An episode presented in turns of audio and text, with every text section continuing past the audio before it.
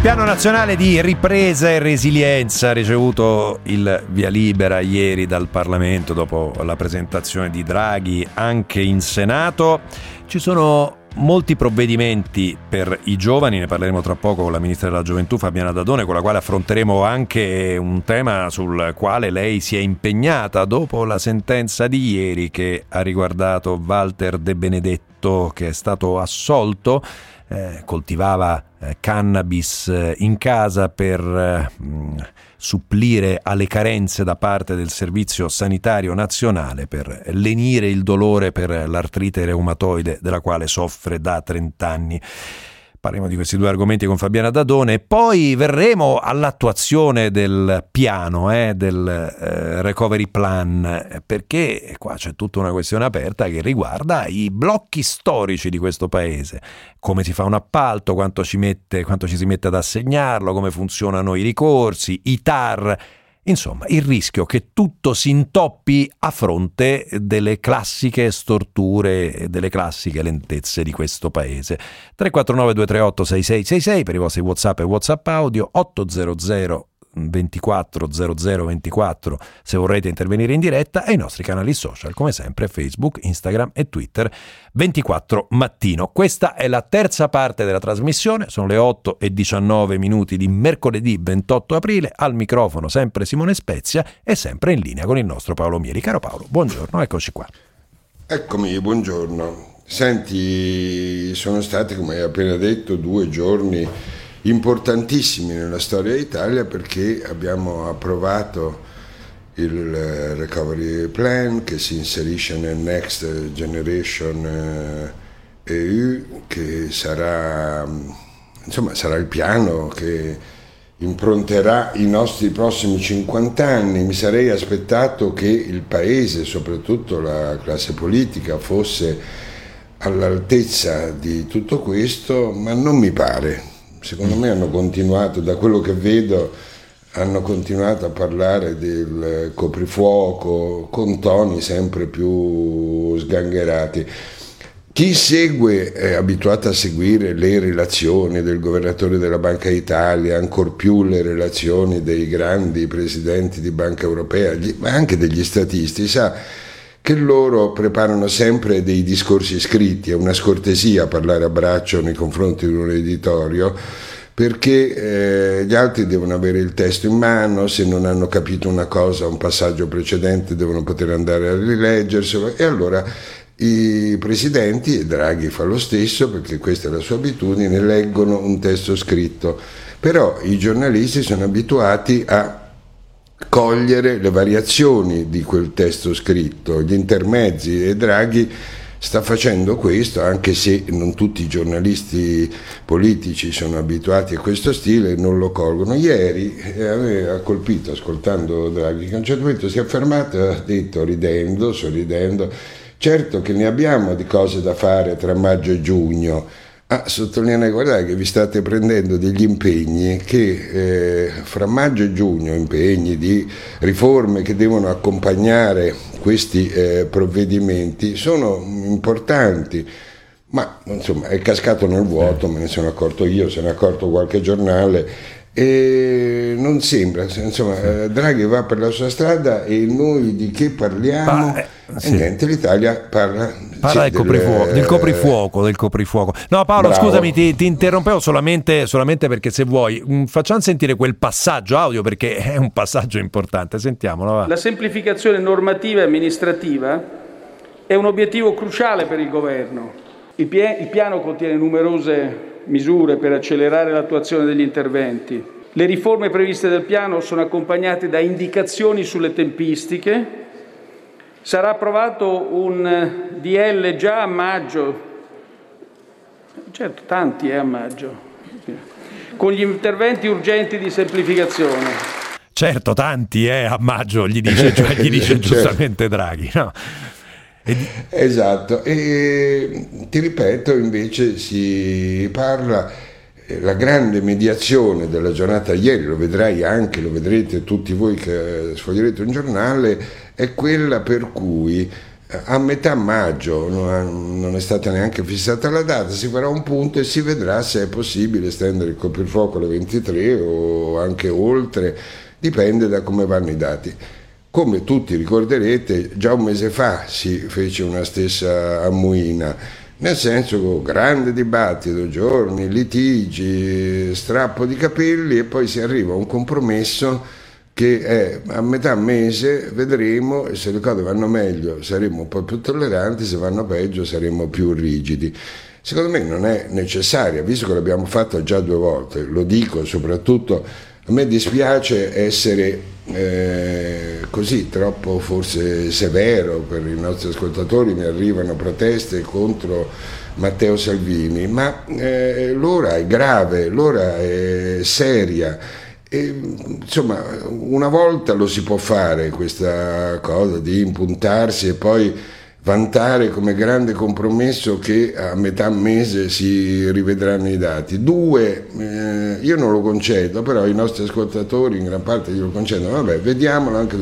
Ma non è che ogni volta che va preso un provvedimento eh, restrittivo di non allargamento eh, dei cordoni del controllo poi si deve, si deve, fare una grande litigata per arrivare a puntualizzare che a, fine, che a, metà mese si vedrà. Ecco, diamolo per inteso e anche se dovessimo prendere ulteriori provvedimenti a fine maggio, eh, non ricominciamo da capo perché una terza volta fa indignare, una terza volta fa uh, reagire male.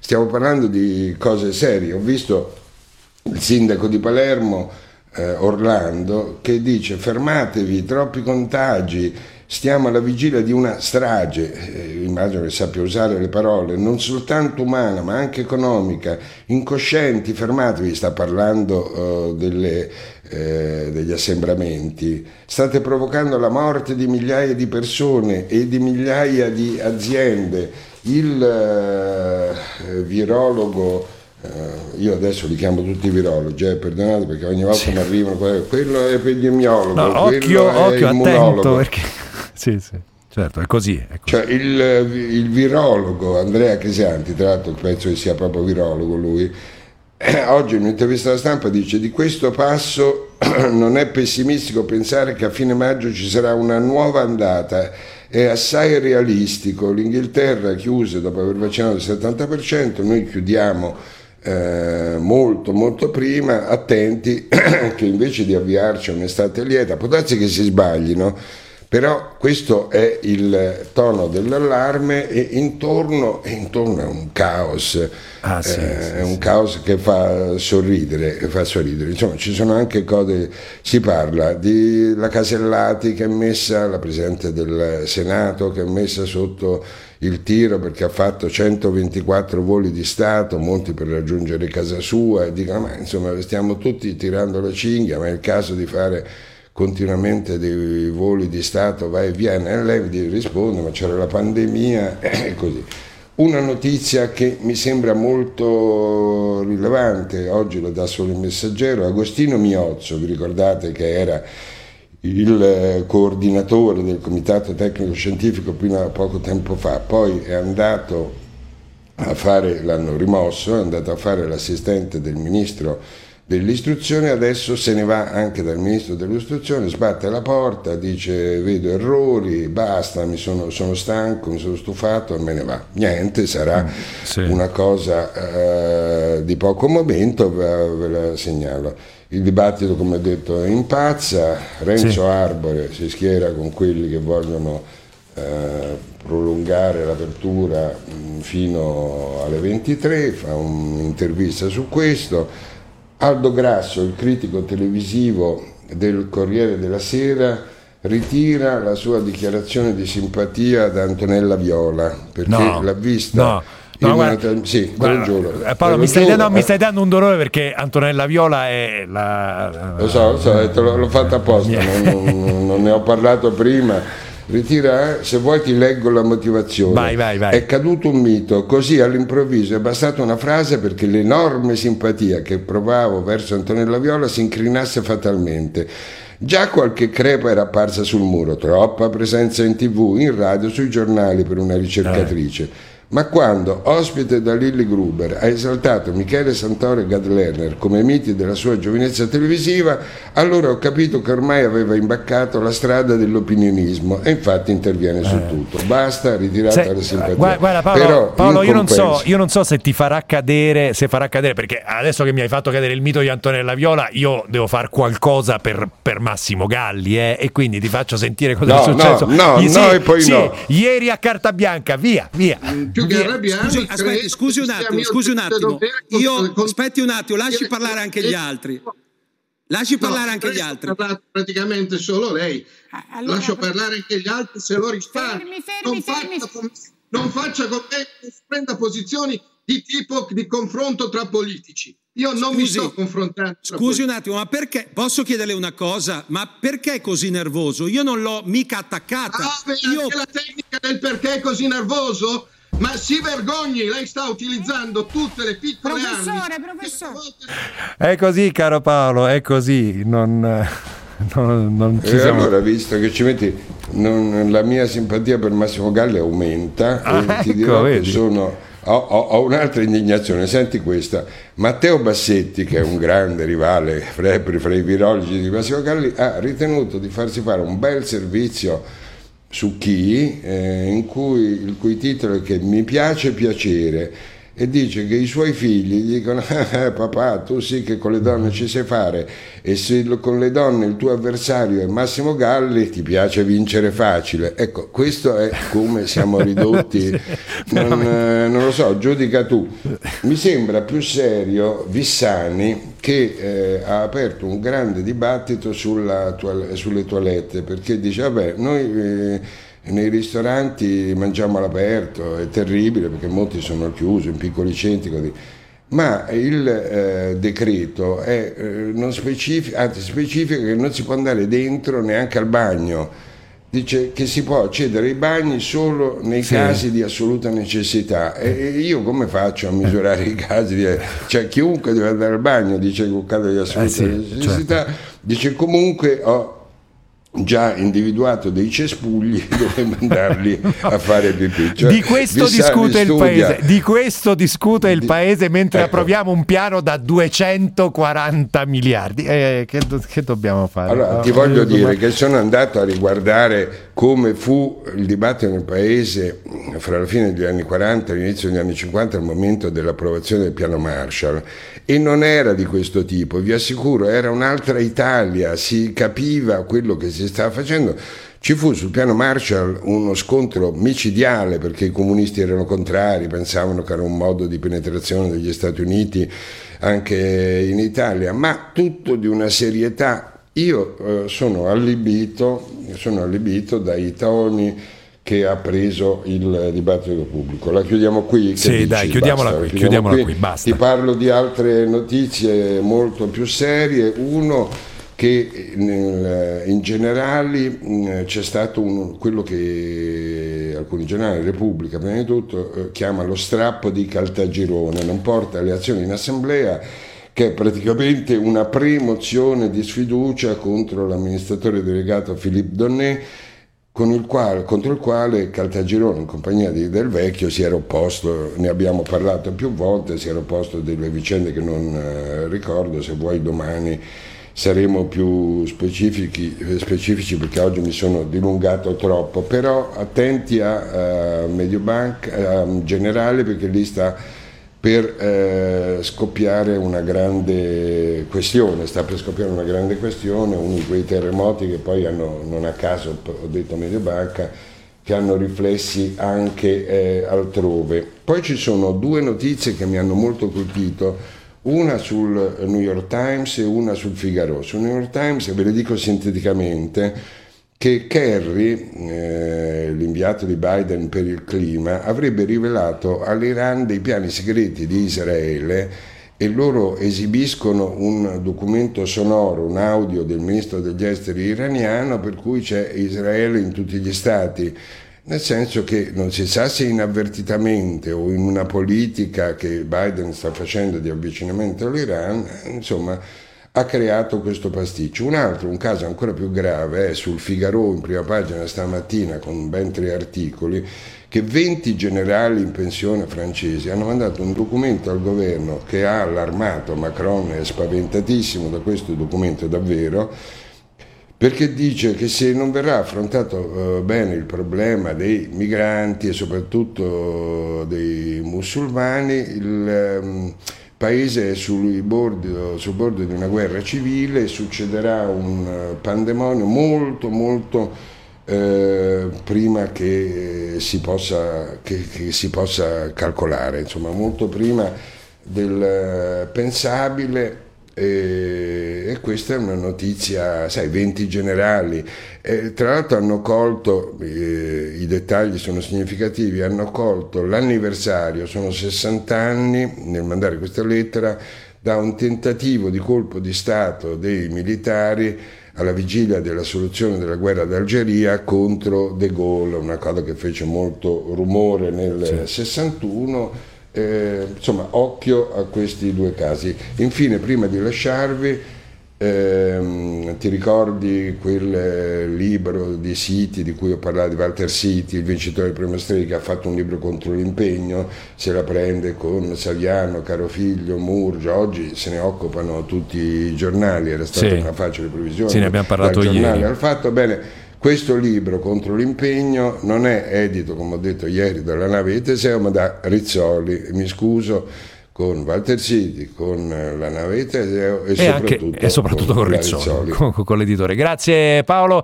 ci sentiamo domani Grazie mattina. Buona giornata. ciao. ciao. ciao.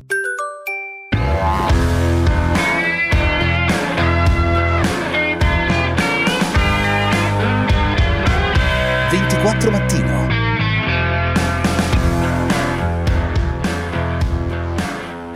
Ed eccoci di nuovo, Fabiana Dadone, Ministra per le Politiche Giovanili, buongiorno, benvenuta Ministra. Buongiorno. Eccoci, buongiorno. Qua, eccoci qua. Prima di andare al mm, Piano Nazionale di Ripresa e Resilienza e le cose che riguardano più strettamente il suo Ministero, la porterei su una questione di cronaca sulla quale ieri lei è intervenuta sui social mm, ed è la vicenda di Walter De Benedetto. Assolto, come mm, abbiamo già raccontato, mm, per, ehm, aveva, mm, era, stato, era andato a processo per eh, aver coltivato in casa, nel suo giardino, della cannabis ad uso terapeutico, perché di fatto non gli veniva fornita abbastanza per la terapia richiesta per contenere il dolore dell'artrite reumatoide che lo affligge da 30 anni. Sarà tra l'altro Walter De Benedetto ospite del nostro Alessandro Milan a partire eh, dalle 9 dopo il GR delle 9 in uno nessuno e 100 Milan. Allora, Dadone, eh, eh, ci vuole, come si dice classicamente in questo paese, ci vuole una legge? Eh, ci vuole, secondo me, eh, eh, serve necessariamente aprire un confronto più che ci vuole una legge. A me quello che stupisce è il fatto che non ci sia voglia neanche di confrontarsi e, e di provare a parlare del fatto che evidentemente c'è un problema rispetto eh, all'accesso da parte di, di, tutte le persone che ne hanno bisogno eh, alla cannabis terapeutica. Eh, è oggettivo che non riesca ad arrivare a tutti, altrimenti non, non riceverai sollecitazioni, non immagino solo io, ma suppongo che le ricevano anche i parlamentari da parte di persone che hanno eh, problematiche come quelle di, di, Walter De Benedetto che non riescono a, a contenere, a limitare i, i, propri dolori. Giustamente il dolore non aspetta e io non, non riesco a, a capire per quale motivo ci sia tutto questo timore nell'aprire una discussione su questo, quantomeno mi pare il minimo per andare incontro a delle persone che, che oggettivamente eh, tutti i giorni devono affrontare i, i dolori che, che, certamente non hanno scelto e che, e che la legge italiana mette di fronte ad una dura scelta tra il coltivare eh, in casa per riuscire a, a, lenire delle sofferenze e dall'altro lato l'impossibilità di riuscire ad avere eh, un accesso che sia bilanciato rispetto a quella che è la domanda. La sentenza di ieri è uh, una sentenza importante, storica, ah, eh, è storica, altre ce, sono, ce ne sono state più sul tema del consumo personale anche ad uso ricreativo. Lei pensa che sia arrivato il momento di fare una legge su quel fronte là?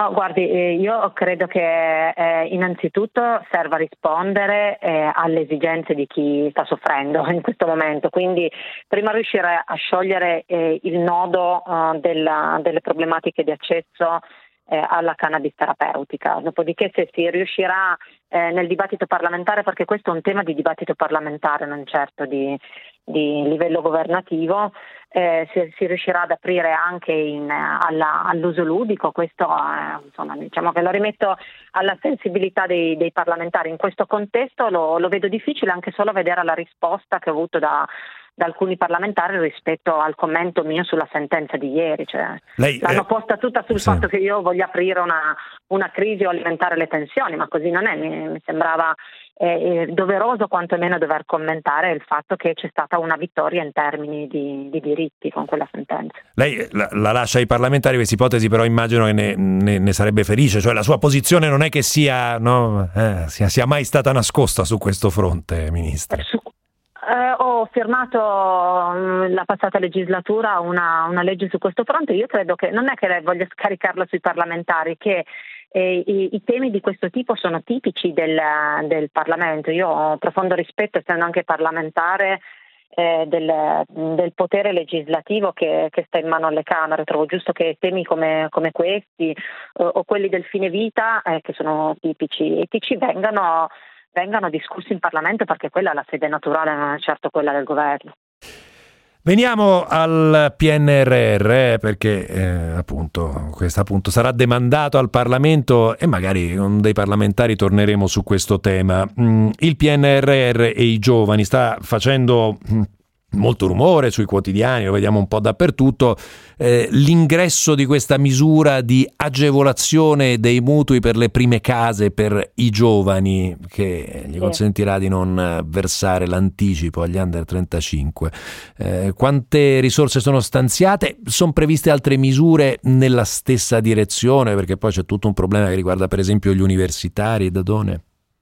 Eh, sì, esatto. Allora, diciamo che ieri ne, ne stavo parlando anche con il, con il, Presidente in aula durante la discussione, gli ho accennato al fatto che eh, avrei anche altre proposte in questo senso a supporto degli under 35, sia per il tema di chi eh, è fuori sede, quindi ha l'affitto eh, delle, delle, case, delle stanze universitarie, che è un tema in generale di supporto all'emancipazione degli under 35. È chiaro che eh, la notizia annunciata ha fatto l'eco che, che, che doveva avere, anche perché eh, sembra sempre che questo paese non si ricordi eh, dei giovani e su questa tematica è stato anche molto eh, discusso il fatto delle risorse stanziate all'interno de- del PNRR, però in realtà l'attenzione c'è ed è diretta al fatto che si vuole proprio supportare i ragazzi nella fase di emancipazione, cioè quella che permette poi l'uscita da casa e, e l'ingresso nel mondo degli adulti. È chiaro che questo si fa con delle misure che permettano l'acquisto della casa, che supportino gli affitti, ma dall'altro lato che permettano anche un'emancipazione in termini di lavoro e qui c'è tutta poi la fase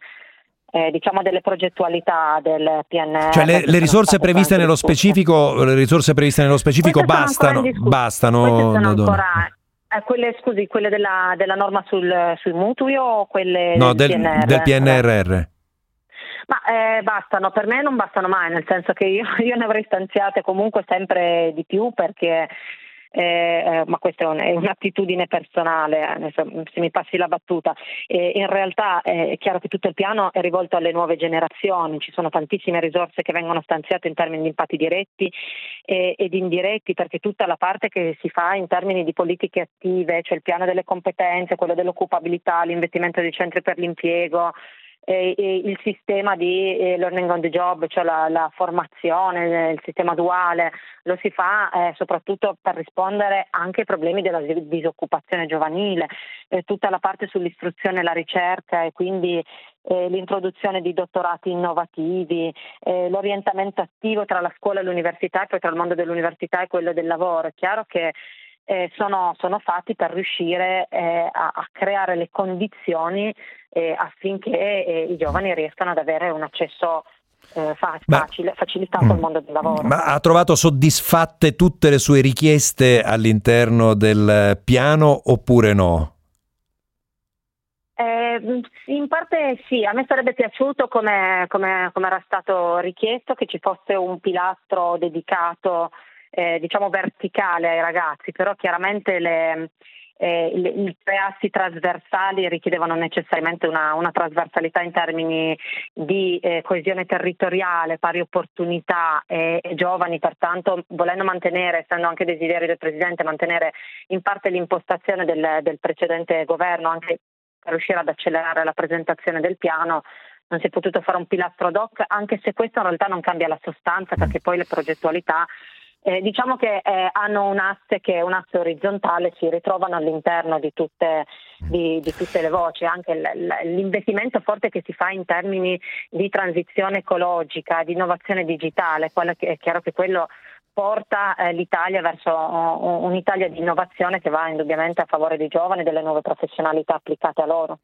In termini, mh, mm, ritorno su, que, su, quel punto, scusi, eh, in termini di risorse, lei mi ha detto, sì, eh, a me piacerebbe perché sono fatta così, mi piacerebbe avere ah, se, sempre, se, sempre, sempre, di più, però dico in termini di risorse è soddisfatta no. comunque? Sì, sono soddisfatta, sì, certo. Mm. Il lavoro è stato importante, è stato tanto e soprattutto eh, rivendico il fatto che il governo abbia voluto fare un percorso parlamentare, anche se su questo ieri ci sono state delle, delle, discussioni, soprattutto da parte dell'opposizione in Parlamento rispetto alle tempistiche. Ricordo che il governo italiano eh, è, è, stato, eh, se non sbaglio, addirittura l'unico che ha portato il piano all'interno del, del Parlamento per riuscire a fare una discussione. Mm. E non è stata una discussione approssimativa perché eh, quelle che sono state le, le, proposte avanzate dal Parlamento sono, sono state recepite nel, nell'ultima formulazione del piano.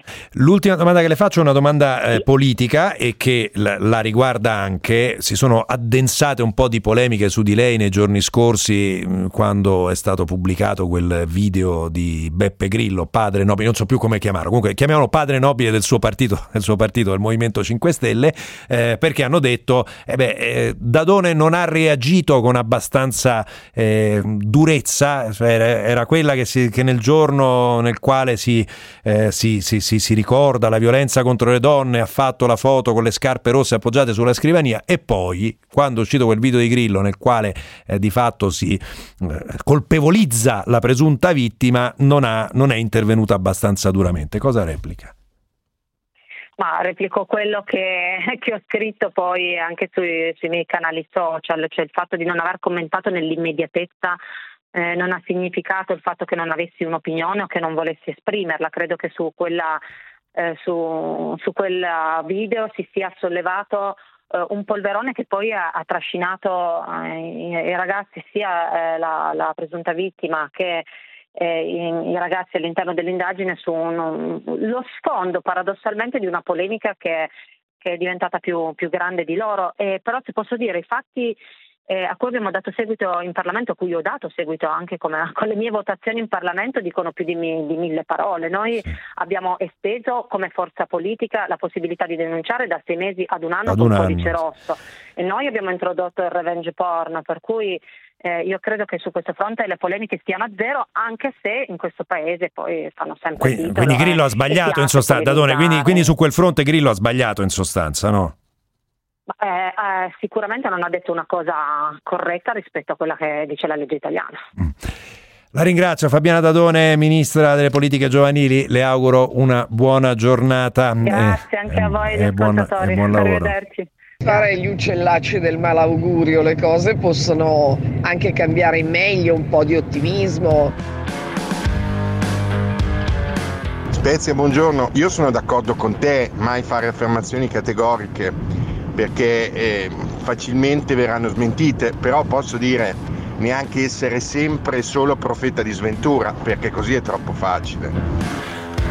Ma infatti, infatti, però devo dirvi la verità che ieri siete un po' scatenati quando eh, abbiamo ragionato intorno al eh, piano nazionale di ripresa e resilienza dicendo anche questo, che mm, il paese è pieno di blocchi, è pieno di problemi e l'immagine che abbiamo un po' non, che molti di noi hanno in testa, pur con tutte le dosi di ottimismo che vogliamo, dei titoli di giornale che ci raccontano nel 2026 dei soldi non spesi, dei ricorsi, dei TAR, delle procure che intervengono, eccetera, eccetera, un po' ce l'abbiamo in testa, perché chi ha qualche anno, basta avere qualche anno in più e basta non avere vent'anni eh, per ricordarsi di quante volte abbiamo parlato di riforme epocali o di infrastrutture da fare e poi tutto si è fermato.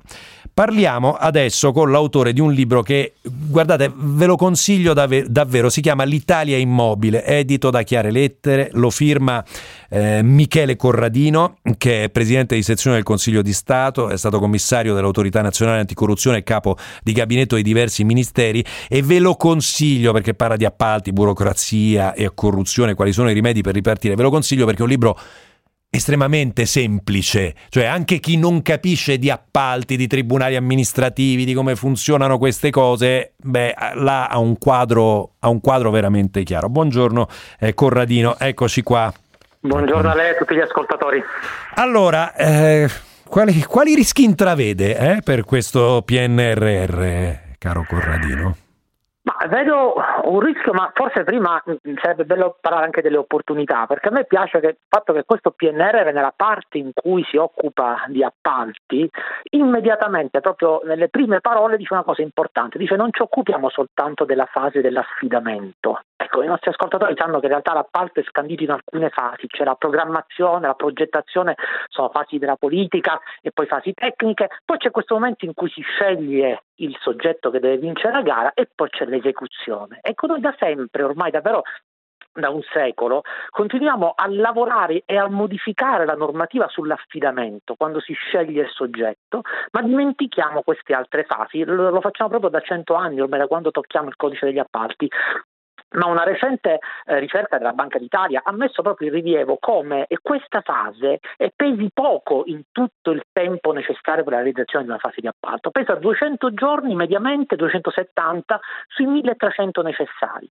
Ecco, il fatto che si stia finalmente focalizzando l'attenzione sulle altre fasi, cioè sulla fase della programmazione, quando decidiamo se fare un'opera la progettazione, come farla, ma soprattutto l'esecuzione, cioè la realizzazione concreta dell'opera, io credo sia un punto eh, davvero importante. Su questo si può lavorare, credo che sia davvero una svolta questa.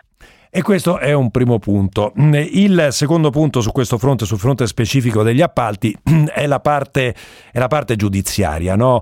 eh, Corradino. Tutti quanti abbiamo in testa come un, una sorta di mantra il ricorso al TAR, il TAR che sospende, il TAR che toglie l'appalto ad un'azienda e lo riassegna ad un'altra, oltre che ovviamente gli interventi le, de, delle procure no? nei, nei, casi nei quali si ravvisino, eh, delle, mh, mm, si ravvisino de, de, dei problemi penali.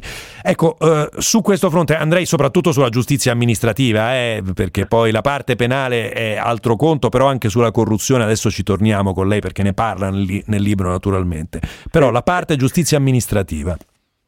Ma io credo che mm, nel, in questa analisi, tra l'altro in un momento storico importante quale questo, in cui abbiamo la necessità davvero di cambiarlo questo paese per le future generazioni, per i nostri figli, per i nostri giovani, ecco, credo che però abbiamo bisogno di un approccio che non sia emotivo, ma sia un approccio scientifico. Ecco, allora se andiamo a guardare l'approccio scientifico, e davvero non c'è niente di autostolutorio in questo, perché dobbiamo intervenire anche sulla giustizia, eh, però in realtà i numeri, cioè i dati scientifici, ci dicono che viene impugnato di fronte al TAR, di fronte al Consiglio di Stato, soltanto il 3% delle gare tutte le altre passano indenni. Allora c'è da chiedersi perché noi ci concentriamo su questo 3%, per quanto ovviamente in questo 3% abbiamo la necessità di velocizzare ulteriormente, di realizzare delle strutture anche proprio di speditezza, però perché ci concentriamo su questo? Ecco, probabilmente ci concentriamo su questo perché eh, la pubblica amministrazione di fronte ad un ricorso al TAR, benché possa andare avanti, perché magari il TAR dice che va bene, in sede di urgenza si può realizzare, si autoblocca, cioè si ferma fino a quando non ha una sentenza definitiva. Guardi, noi abbiamo un caso molto famoso, che è il caso del torrente Bisagno, in cui è successo un disastro proprio perché la pubblica amministrazione si fermò nonostante il fatto che il TAR avesse detto di andare avanti in attesa di una decisione definitiva. E perché questo? Perché i nostri funzionari hanno ma correttamente lo capisco benissimo, paura di firmare, perché hanno paura che possa poi eh, determinarsi una responsabilità a seguito di questa eh, di questa firma. Allora ecco, forse eh, bisognerebbe anche lavorare su questa autosospensione della pubblica amministrazione, dire che quando il TAR in prima battuta dice che va bene si possa intanto andare avanti, salvo eventualmente il risarcimento del danno. E questo mm, mi pare un eccellente punto, la paura della firma. Eh. Forse non l'affrontiamo, non l'abbiamo affrontata abbastanza questa. C'è una, una delle vostre voci, sentiamo. Appunto, Spezia, hai centrato il problema. Tu parli come se non ci fosse più la corruzione, come se non ci fosse più le mafie che aspettano a braccia aperte questi soldi che in gran parte, in gran parte andranno nelle loro mani E qua, Corradino, abbiamo ancora un minuto. C'è uno snodo centrale, ossia come occuparsi delle questioni che ci sottolinea l'ascoltatore senza fermare i lavori. Cioè, perché noi abbiamo un problema storico di questo tipo, no? Fare delle leggi che sono fortemente restrittive nei confronti della mafia, nei confronti della corruzione, a parte trovarcele comunque all'interno degli appalti, eh, ma poi bloccando di fatto i lavori, cioè burocratizzando tutto con una serie di controlli controlli. No, a me sembra importante il richiamo che fa questo PNRR al tema delle verifiche antimafia che devono rimanere identiche. Importante il richiamo alle direttive comunitarie che vogliono dare discrezionalità alla pubblica amministrazione, libertà, quindi non vanno verso la chiusura. In questo senso secondo me si può fare un'attenta analisi delle norme che introducono fattori di chiusura, fattori di ritardo, aggiungendo diciamo così, livelli normativi alle direttive comunitarie. C'è forse però un aspetto che mi preoccupa, ecco così torna alla domanda iniziale e mi preoccupa nell'ottica proprio di eh, prevenzione e repressione della corruzione. Si dice ad un certo punto interveniamo sulla materia della trasparenza, riducendo gli obblighi di trasparenza. Ora, è vero che le pubbliche amministrazioni hanno bisogno di questo, hanno bisogno di uno snellimento delle procedure di trasparenza, tutte queste procedure sì. sono a loro carico, eh, però eh, noi non possiamo sottrarre ai cittadini il controllo dell'amministrazione. Ecco, io credo che queste misure di liber- chiamiamole così, di liberalizzazione, devono essere però accompagnate da un livello di trasparenza adeguato, forte, che possa consentire un controllo sociale diffuso della gente. Eh, questo, sia... eh, anche questo ottimo punto. Io la ringrazio Michele Corradino, autore dell'Italia Grazie. Immobile, eh, per chiare lettere, appalti, burocrazia, corruzione, i rimedi per eh, ripartire, libro consigliatissimo e torniamo su questo tema perché sarà centrale, centrale. Carmelo Lauricelli regia, Giorgio De Luca in assistenza e redazione, eh, Alessandro Marco Tulli, Gloria Guerrera e poi i nostri autori, Margherita Ina e Francesco Ciaraffo, tutte le colonne di questa redazione, insieme a voi ovviamente, i nostri social, Facebook, Instagram, Twitter, ci risentiamo domani mattina alle 6.30 da Simone Spezia, una buona giornata, ciao!